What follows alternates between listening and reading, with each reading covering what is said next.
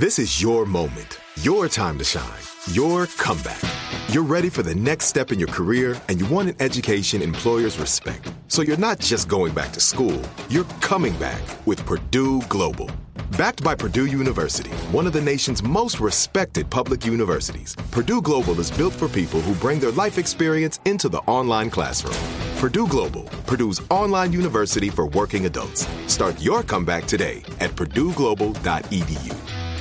What's up? This your boy Lil Duval, and check out my podcast, Conversations with Unc, on the Black Effect Podcast Network. Each and every Tuesday, Conversations with Unc podcast feature casuals and in-depth talk about ebbs and flows of life and the pursuit of happiness. Unlike my work on stage, I tap into a more serious and sensitive side to give life advice and simply offer words of encouragement, yet remind folks to never forget to laugh. Every Tuesday, listen to Conversation with Unc, hosted by Lil Duval on the Black Effect Podcast Network, iHeartRadio app, or wherever you get your podcasts presented by AT&T. Connecting changes everything.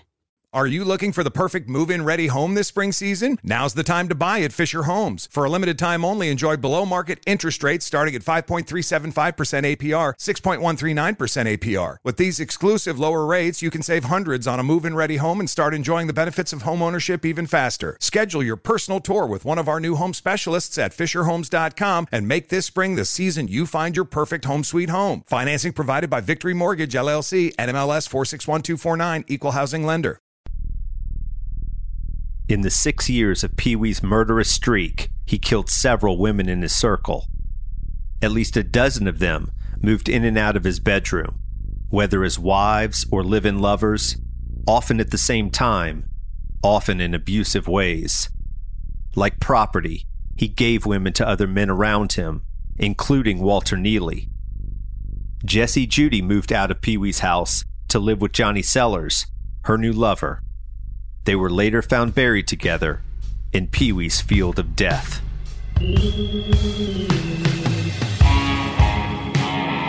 Jessie Judith was on her way to a happy life when Pee Wee killed them. If anybody knew what he was doing inside the house, they would never believe me.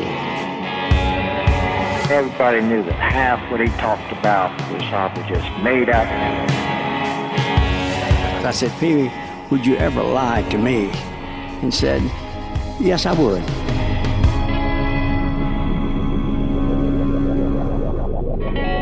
From iHeartRadio and Doghouse Pictures, this is Pee Wee Gaskins Was Not My Friend. I'm Jeff Keating.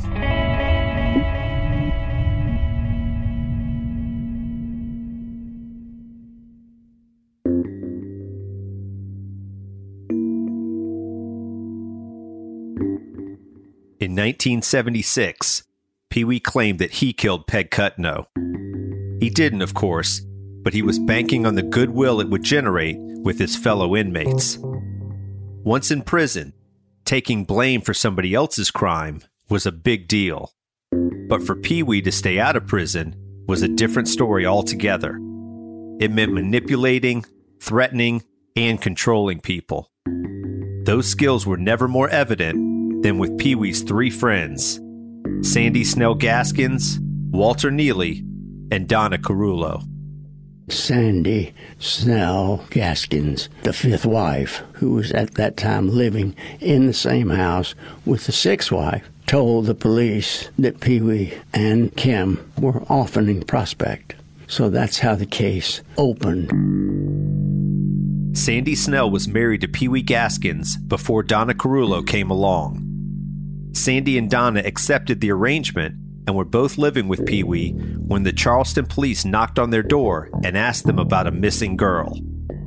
Sandy told them she had recently seen Pee Wee with 13 year old Kim Ghelkins and that the two of them had gone to Prospect.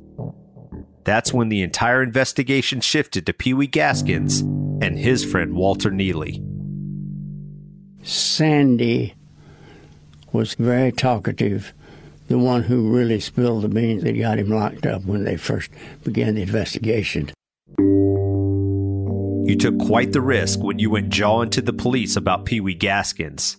But tying him to an investigation of a missing girl could prove deadly. And I said, Well, what was the problem with Miss Snell? He says, Her jawing. He said she couldn't keep her mouth shut. He was careful to tell me several times, but the first time was the most poignant. He said I should have gone ahead and done what I knew I should do and blowed her up. We were talking about dynamite. And he said if he just used dynamite to blow up old lady Snell.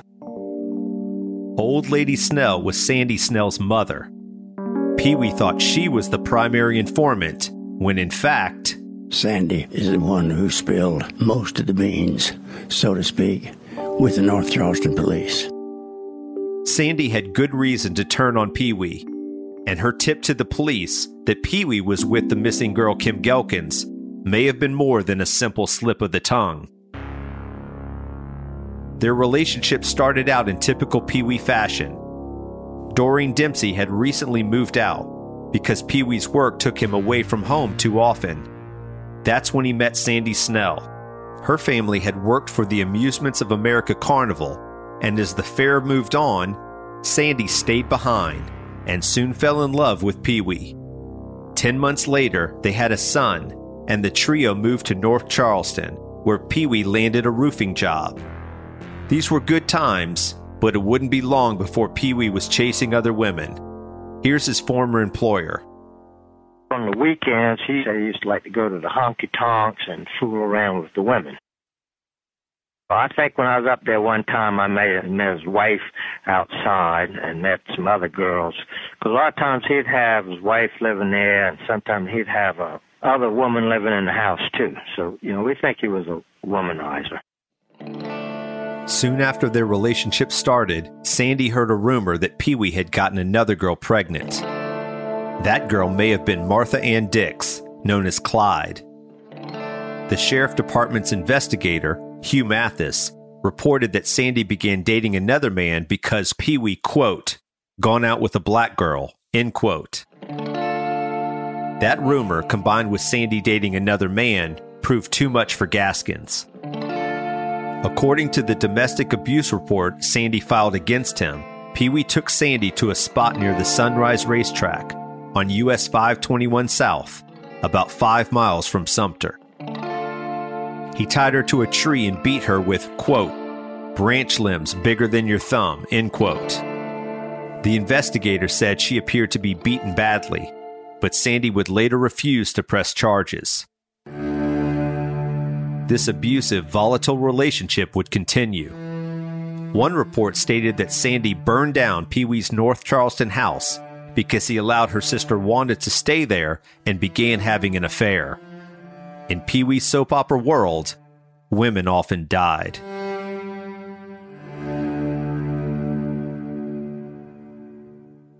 This is Jennifer Hawes, a reporter at the Post and Courier newspaper, and author of the award winning book Grace will lead us home.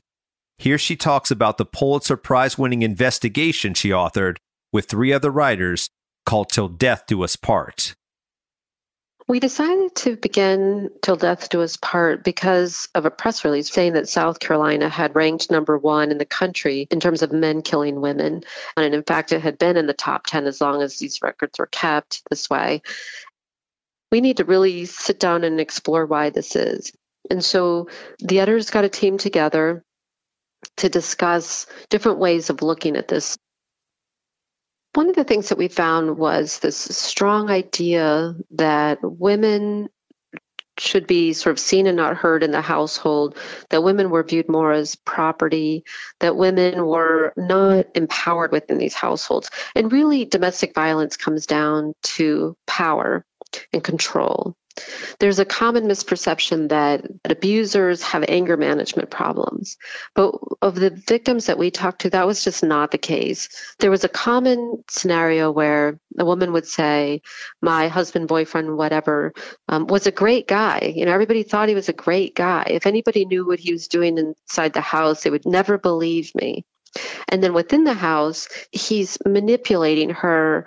Uh, you know, she's not good enough. Nobody else would love her. You know, you're ugly, you're fat. And at the same time, restricting her access to friends and family and often income so that she's trapped. Uh, and that's the idea. When I say that it's a power struggle, And so when we think of somebody as property, that's what we're talking about is just someone who's completely disempowered in the household and not treated as an equal human being. That power struggle happened in Pee Wee Gaskin's household. He controlled and manipulated and even bragged about his property, proclaiming he had, quote, given Sandy to his buddy Walter Neely. That's correct. The ultimate gifts that uh, Pee Wee gave were women. He gave Sandy, his former wife, to Walter. The main gift was the Jessie Judy given to Johnny Sellers. So Sandy moved in with Walter, while a new woman, Jessie Judy, would soon move in with Pee Wee. Within a year, Jessie would move on to live with Johnny Sellers. It wouldn't end well. James Kanoy Judy was Pee Wee's friend, co worker, and neighbor, who had two women who loved him, Jessie and Donna, but then leave him as he fell back into his drug addictions. Pee Wee Gaskins would take in both women, only this time he and Donna Carullo would get married until death did them part. Here's Holly Gatling, the state newspaper reporter who covered this story from the beginning. We asked her about Donna Carullo, who was 20 years younger than Gaskins and became his sixth and final wife. I think that when someone is in love, the whole mechanism of the emotion of love is to blind yourself to the faults of the person you love.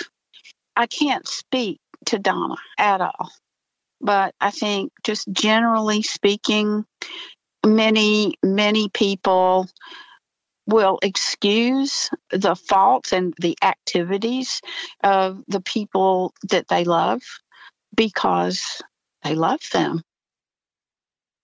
I know many people in prison have families on the outside, families who love them regardless of what they've done, will stand by them, will do what they can to help rehabilitate the person because that's what love is all about.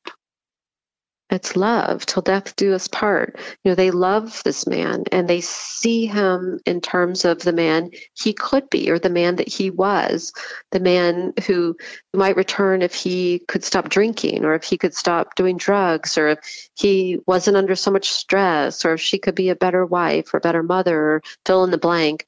That she still loved the man that she saw possible in there. And I think that a lot of people don't understand that that that relationship was born of something and in many cases it was love. Donna Carullo apparently did fall in love with Pee Wee Gaskins. At the time, Pee Wee had four women coming and going from his home and backyard trailer. There were bedrooms for each. Besides Sandy and Donna, there were two other women, Marie and Sherry, and many children. The women were all much younger than Pee Wee, and he covered most expenses for everybody, including food, shelter, and stolen cars for transportation. But it wasn't just money he used to control women.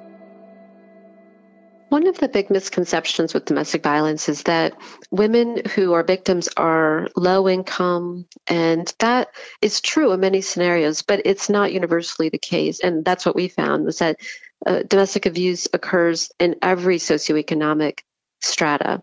It's a relationship in which a man is trying to exert tremendous amount of control over a woman. The idea that it's only low income women is really off the mark. Why wouldn't the women just leave? Well, then and now, leaving could literally get the abuse victim killed. And the number one reason that women don't leave is fear because they know in their heart of hearts, and actually in terms of the statistics, about 75% of domestic homicides occur after the relationship ends. So either because she's tried to leave or filed charges, they know that that's when they're going to be at the greatest danger. Sandy had enough abuse and didn't bother to cover for Pee Wee when telling detectives about the missing girl, Kim Ghelkins. Walter couldn't take it anymore and led the police to Johnny Knight's grave. But Donna didn't leave. In fact, she continued her relationship with Pee Wee Gaskins even after he'd been indicted for killing eight friends and associates, even after he was convicted for killing Dennis Bellamy. Whether she knew it or not, she would soon serve a critical role in finding Kim Ghelkins, as would Walter Neely. Walter's a little slow, is all. That was the way Pee Wee described Walter Neely. A psychiatrist would later testify that Walter had an IQ of 56 and was, quote, moderately mentally retarded, end quote, with a personality disorder that leaves him socially inept and dependent on other persons. It wasn't easy for Walter Neely. It was hard for him to hold down a job, so it's not surprising he became skilled at stealing dealings. That life meant he was running with a rough crowd and also bullied a lot by Dennis Bellamy, his ex wife Diane Bellamy, even his closest friend Pee Wee. Pee Wee gave him Sandy Gelkins as a girlfriend, but then later killed Walter's common law wife Diane Bellamy and blamed him for the murder. In the end, Walter went to prison because he was always with the wrong people at the wrong time, and he was the perfect scapegoat. Walter made the mistake of traveling with Dennis Bellamy and Johnny Knight to Prospect the night Pee Wee Gaskins unexpectedly killed Dennis in a dispute over money. A crazy scene. Pee Wee and Dennis leave Johnny Knight and Walter alone in the trailer where they are watching TV and having fun. Pee Wee returns a short while later and invites them outside to hang out with him and Dennis. Here's Walter's statement to the police about what happened next. Johnny and I were looking up into a tree, and I heard a gunshot right beside me, and I turned, and Johnny fell backwards on the ground. He made no noises and lay very still. Pee Wee shined the light on Johnny's face, and I could see what looked like a bullet hole in the center of Johnny's forehead. It looked like to me where a bullet had come out. I was scared to say anything, and I did not ask Pee Wee any questions. That night would be too much for Walter. 35 days later, he led police to these two graves, only to then find himself arrested for being an accomplice to the murder of six of the eight bodies found in the field that cold November day in 1975. He would be tried for one murder, Dennis Bellamy, and while his attorney would allege Walter was an unwitting accomplice since Pee Wee had threatened to kill him if he said anything, the jury only took three and a half hours to decide otherwise. As the prosecution claimed, slow Walter Neely could pull the trigger of a gun just as well as a smart man. Walter was sentenced to death by electric chair, but through the appeals process, ended up with consecutive life sentences plus 20 years. He was serving his time at the Lieber Correction Institution a maximum security prison in Ridgeville, South Carolina, when he died in 1998. He was 52 years old.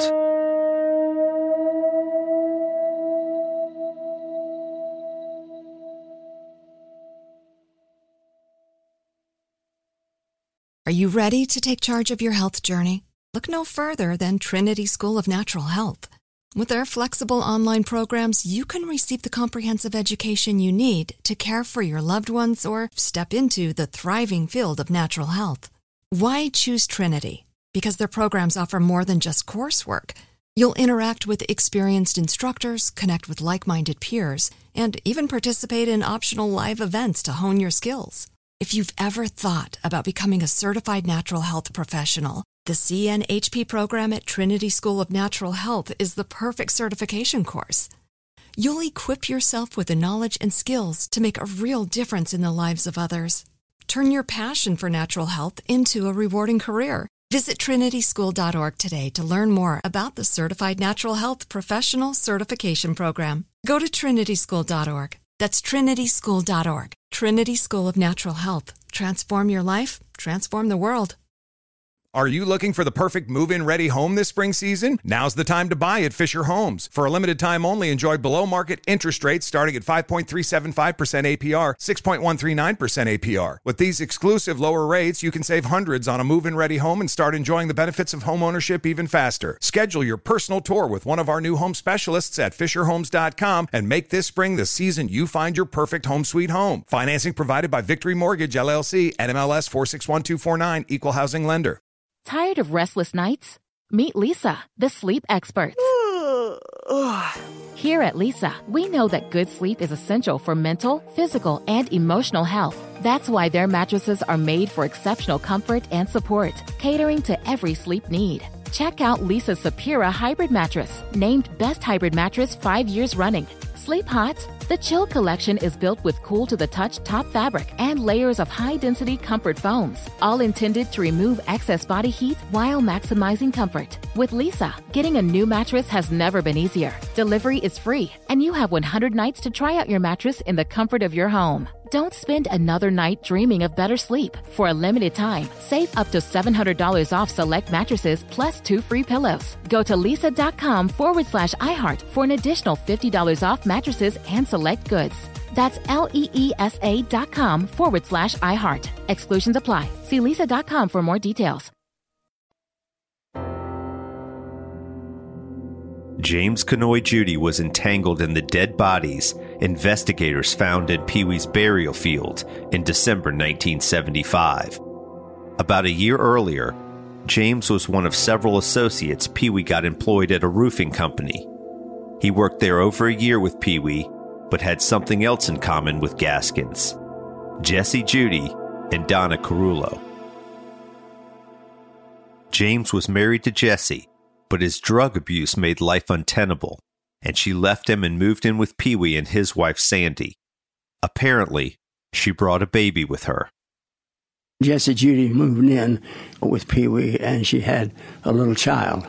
And Pee Wee could tell that the child was very, very sick, and Jessie didn't know it. wasn't feeding the baby correctly, wasn't taking care of the baby. So Pee Wee ordered Sandy to take the baby to the doctor and the doctor was very alarmed. The baby was seriously ill, but they nursed the baby back to health, and Pee Wee paid all the doctor expenses, all the new food, and the baby soon was perfectly well, perfectly happy. It was during this time that Jim says Pee Wee really fell in love with Jessie Judy. He says often that he loved her more than, than anybody else, and I think there were days that he actually thought that if he was capable of really loving anybody. Pee Wee was 20 years older than Jesse, and she apparently yearned for another type of life. But after about a year, she moved out of Pee Wee's house and in with Johnny Sellers. Johnny Sellers fell in love with Jesse Judy, sincerely so. Sometime later, James dated Donna Carullo, but drug abuse and financial problems got the best of him, and she too left him for Pee Wee, who was still married to Sandy. When Jesse Judy's body was found in Pee Wee's burial field, Florence County Solicitor Ken Summerford was convinced her death was James getting rid of his ex wife with Pee Wee's help. James Kanoy Judy was arrested on December 6, 1975, at the age of 22 and charged with murdering Johnny Sellers, whose body was found with Jesse Judy. Here's his former employer at the roofing company. He worked for us about a year.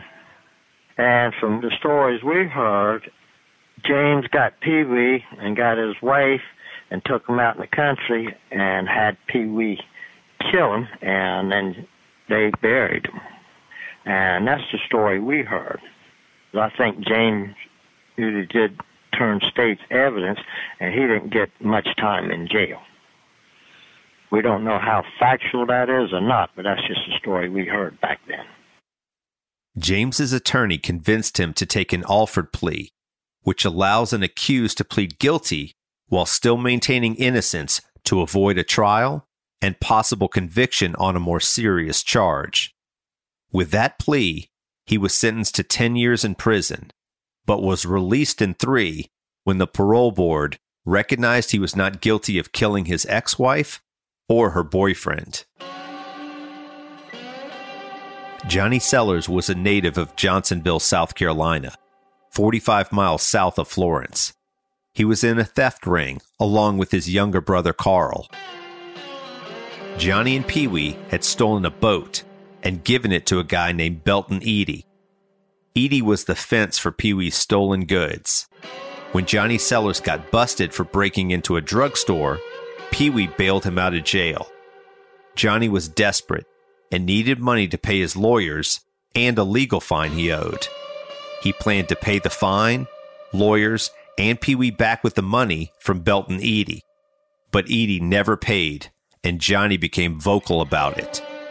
Jawing, which always ends badly when you're in Pee Wee's circle.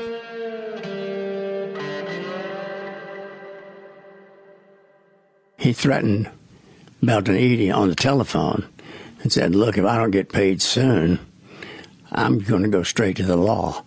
And I don't have anything to lose by doing this because I've got the goods on you guys. Like so many people in this story, Johnny had limited money and few legitimate resources. Crime was a way to get by more than a passion or habit. He wanted a life with Jesse, and paying off his debt would help get that life going. But those who went around jawing about Pee Wee's crimes paid the ultimate price. So Pee Wee and Eady concocted a plan to get rid of Johnny. Belton Eady had grown weary of Johnny Sellers' threats. Belton Eady would not pay Johnny and Carl for what they had stolen and given to him. So Johnny was upset and was threatening to go to the law with the whole kit and caboodle. The straw that broke the camel's back with Johnny Sellers is that he and Pee Wee stole a, a, station wagon with a boat on it from a friend of Pee Wee's and sold it and got a lot of money for it. And Johnny Sellers never paid for that car theft. He wanted immediately $2,000 and it never came. Johnny Sellers simply violated the code of loyalty and threatened to talk about the setup with the stealing dealings that were going on with Pee Wee and Belton Eady. According to recorded depositions with Ken Summerford, Gaskins confessed that it was Belton Eady who hid a loaded rifle in the trunk of Pee Wee's car. When everyone met at Eady's house in June 1974, Jesse stayed behind.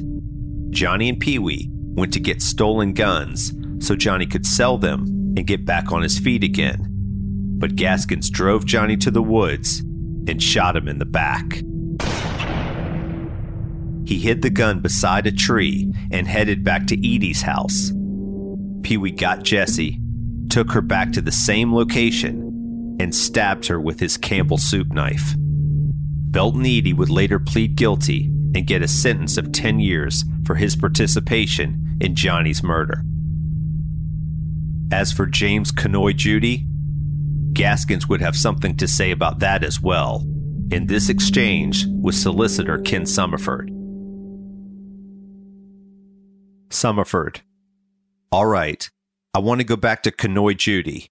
He didn't ask you to kill Johnny? Gaskins, no, he didn't know nothing in the world about it.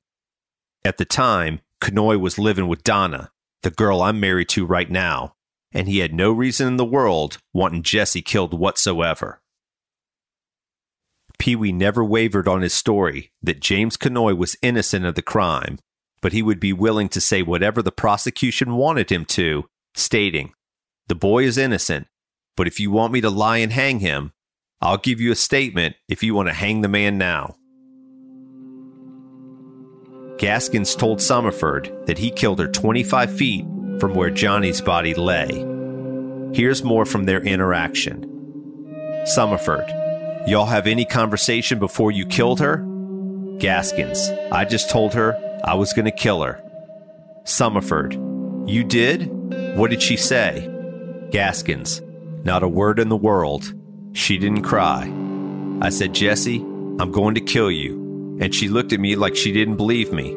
I just took it, stuck it right through her about here, and she just wilted right down to the ground, and I pulled it out. Summerford, did y'all have sexual relations? Gaskins, at that time, no, we did not. Summerford, do you remember how she was dressed? Gaskins, a pair of shorts and a little shirt. Her shorts come off when I put her in the grave.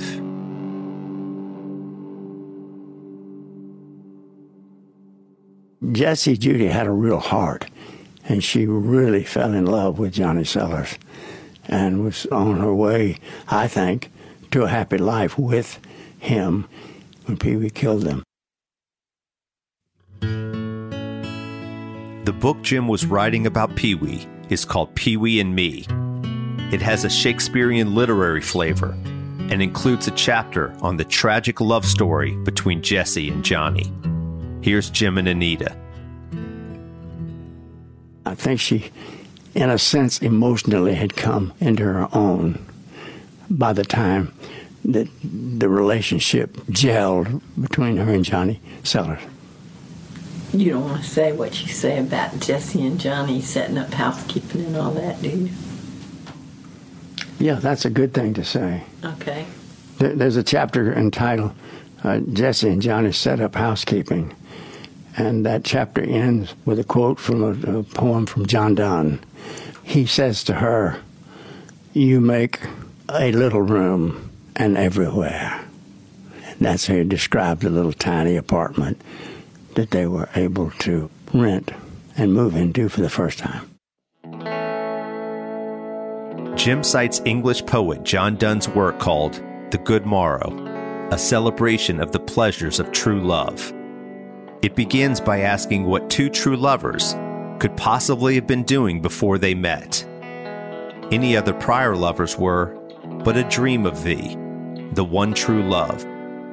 Donne compares life before this love to a child suckling at its mother's breast. True love makes, quote, one little room and everywhere, end quote. Jim's image of Jesse Judy and Johnny Sellers finding their first small apartment together is painted with 17th century poetics. And it's not surprising that Jim's occupation as a literature professor inflects his worldview. More specifically, it's not surprising that a metaphysical poet like John Donne is his reference. And this one line of poetry does more for Jim and Anita than frame the secondhand image of ill fated lovers Jesse and Johnny as they set up a little home together. The line reads, and makes one little room and everywhere. That wasn't all, but you don't want to tell the rest. You, please tell what I want. Don't want to tell. No, no, I'm not going to because you said it reminded you of us. Oh yes, it was Anita and me. Yes, over, over and over. You? Huh? Does that embarrass you to think? No.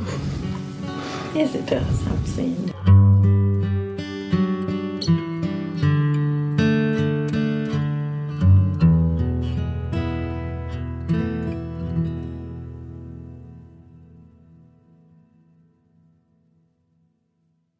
Are you ready to take charge of your health journey? Look no further than Trinity School of Natural Health.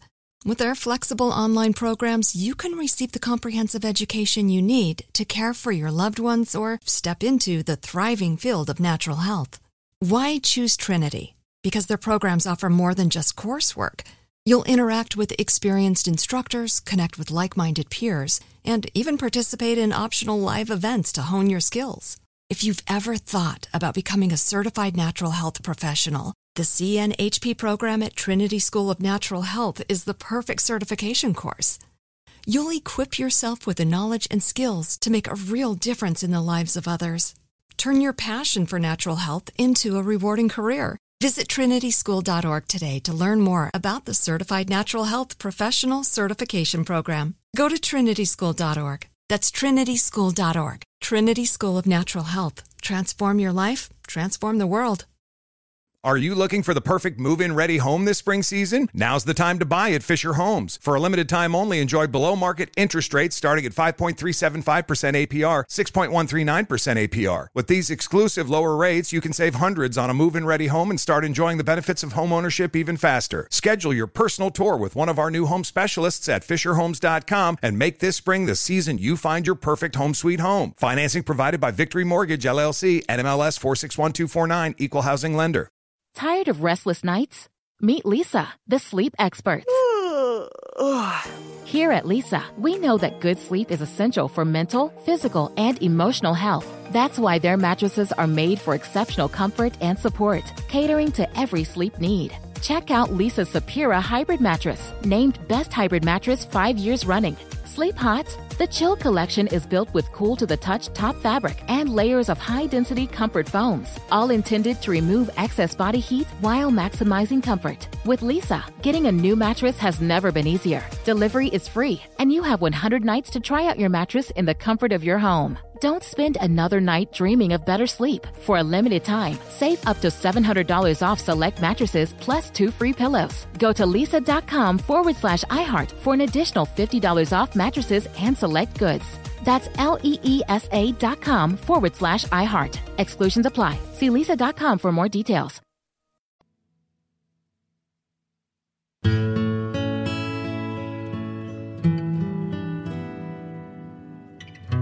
His dozens of interviews with Pee Wee, Jim heard aspects of Pee Wee's life that others hadn't. Details they missed in their quick identification of the mass murderer. But these sorts of details, of Jesse and Johnny being in real love, or of Jesse being Pee Wee's true love, they came out of Jim's literary background, informed by years of reading and teaching these familiar names Chaucer, Milton, Donne, Shakespeare, Blake, and Keats. Religion, metaphysics, romantics. This is where Jim specialized. And he approached Pee Wee from the first meeting to the last with this mindset. But if Jim saw Pee Wee through a literary lens, how did he see Jim? And what made Pee Wee choose Jim to write his story?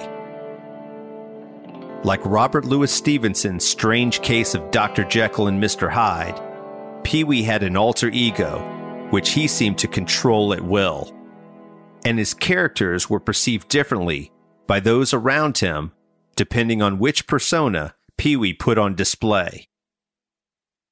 For a writer, these characters, stories, and legends were literary gold, and Jim could not stop filling pages with these comical and sordid tales.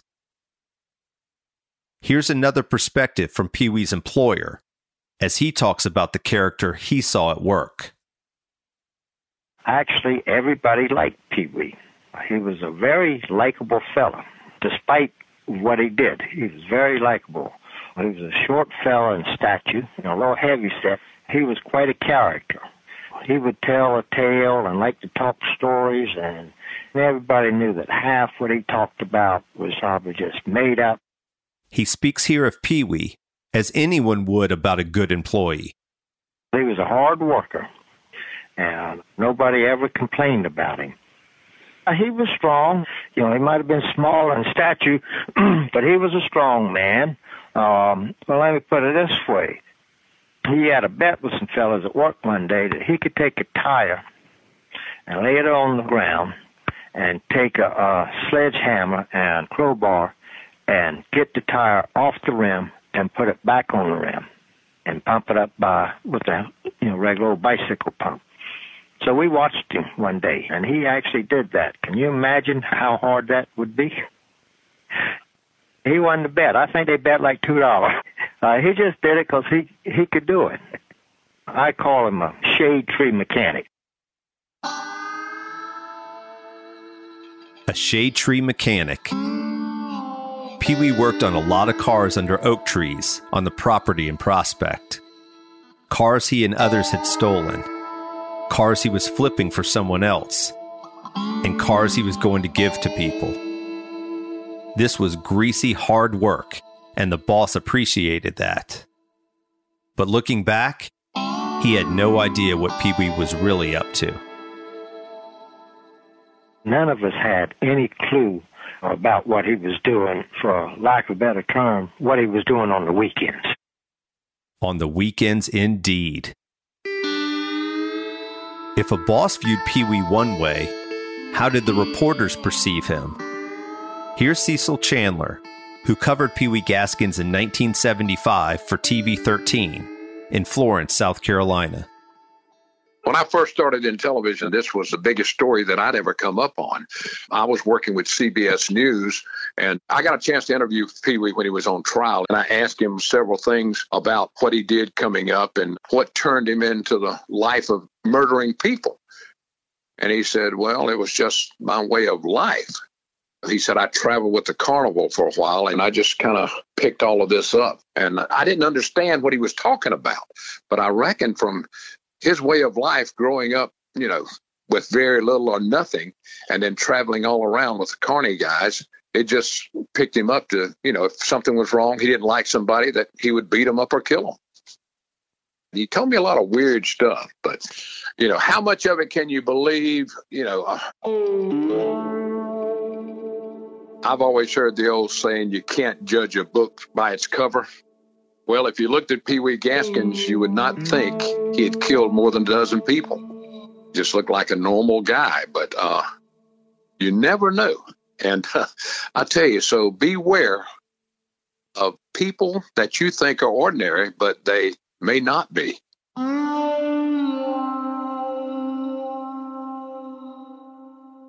Margaret O'Shea had hours of direct contact with Pee Wee and conducted her own research about his crimes. Like Cecil Chandler, she has a reporter's disposition that worked to understand his motives. He worked on a tobacco farm at one time, and he and an accomplice were involved in helping to sell tobacco. But they came upon a scheme that worked better than selling tobacco. They would clear the barn of tobacco and get it hauled off in the night to sell elsewhere. And then they would set the barn on fire. The farmer, who usually was not involved in the arson itself or even the theft, would collect insurance. And so he got paid for his crop. But Pee Wee and his accomplice also got paid because they had stolen it and sold it.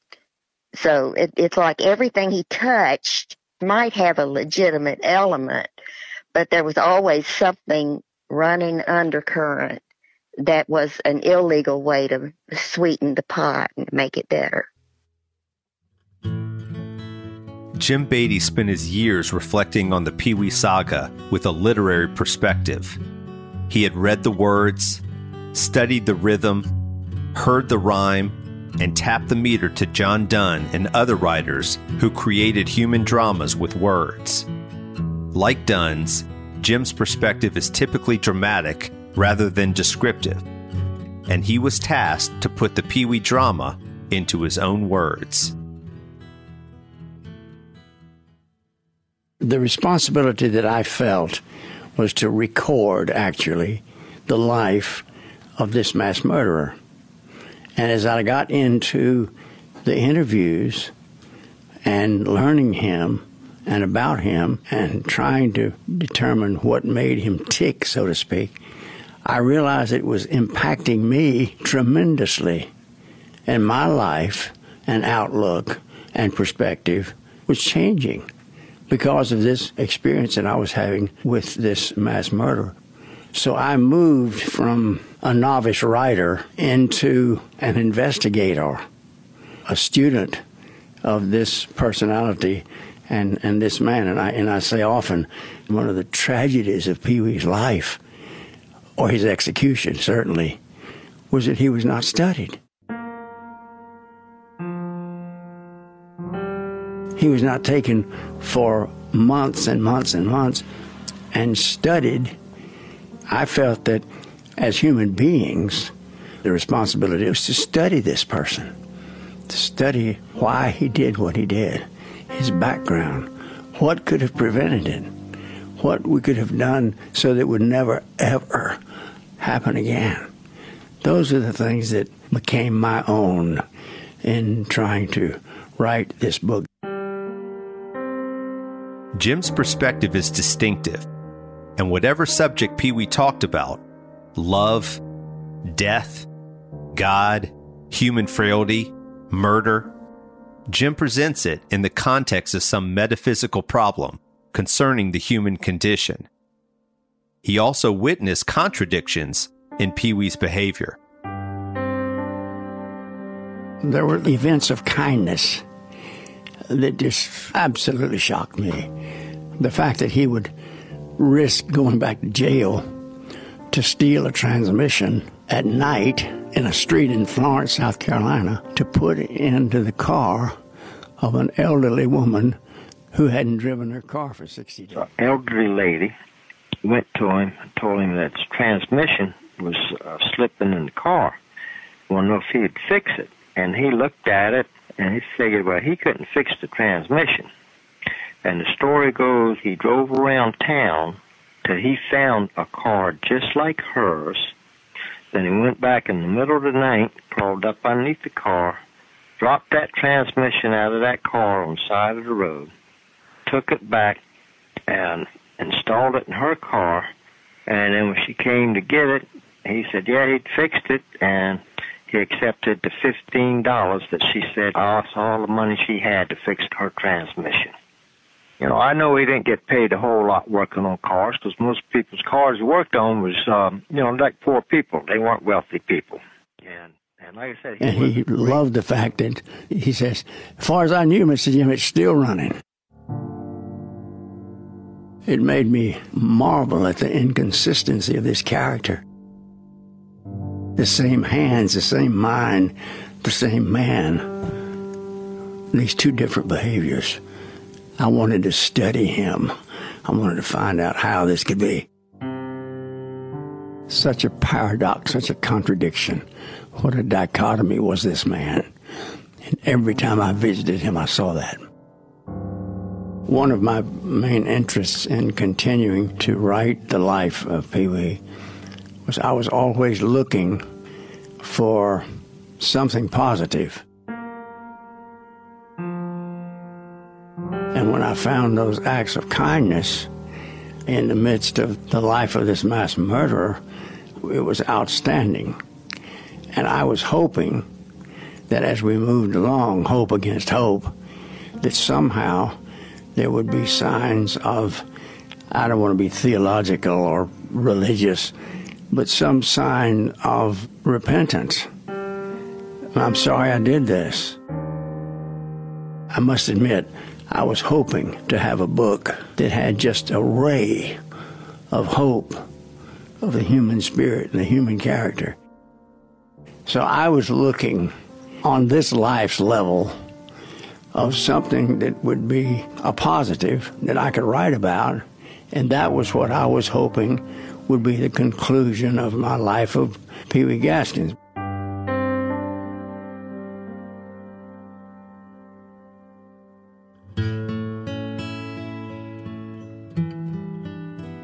Jim has articulated his literary process.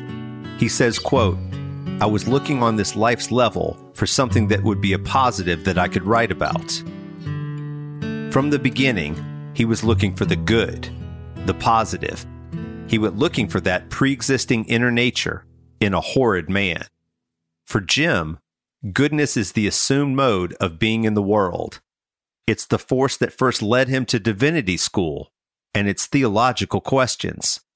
The writers, poets, and playwrights he taught at university filled volumes of stories on that same search. With Pee Wee, Jim was asking questions about a man who grew up in the same general area as he did. That man killed more than a dozen people, and those questions often had responses that tell us about Jim's character in his own story. Many of those stories Jim taught come fashioned with positive, moral, uplifting, good prevail sort of narratives. Jim is genuinely moved by the poetics of the relationship between art, literature, and life.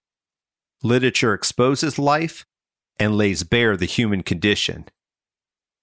The last stanza of that Donne poem, The Good Morrow, reverberates even further in revealing Jim Beatty, the author and his character. The lovers of the poem are in their own world, their eyes constantly reflecting in each other's.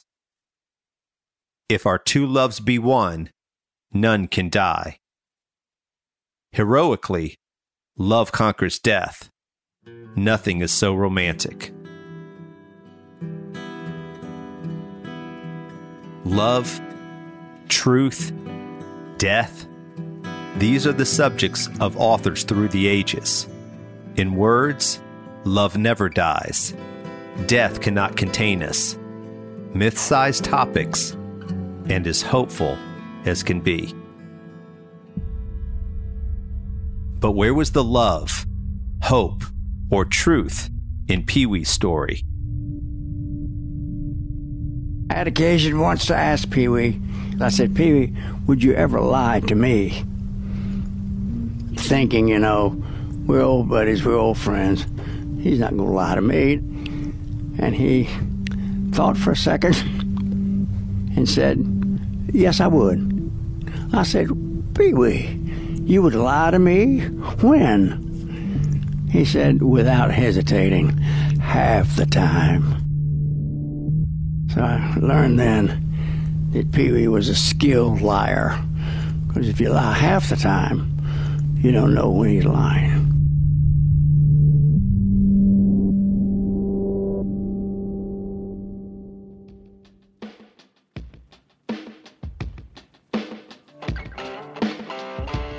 Pee Wee Gaskins Was Not My Friend is a joint production from iHeartRadio and Doghouse Pictures. Produced and hosted by Jeff Keating. Executive producers are Courtney DeFries and Noel Brown. Written by Jim Roberts, Courtney DeFries, and Terry James. Edit, mix, and sound design by Jeremiah Kulani Prescott. Music composed by Diamond Street Productions, Spencer Garn, and Ian Newberry. Special thanks to Jim and Anita Beatty. Additional thanks to the University of South Carolina Moving Image Research Collections and the University of South Carolina.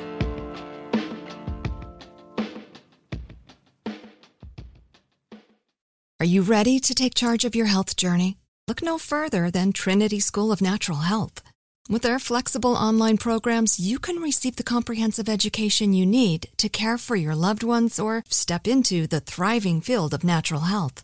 Why choose Trinity? Because their programs offer more than just coursework. You'll interact with experienced instructors, connect with like minded peers, and even participate in optional live events to hone your skills. If you've ever thought about becoming a certified natural health professional, the CNHP program at Trinity School of Natural Health is the perfect certification course. You'll equip yourself with the knowledge and skills to make a real difference in the lives of others.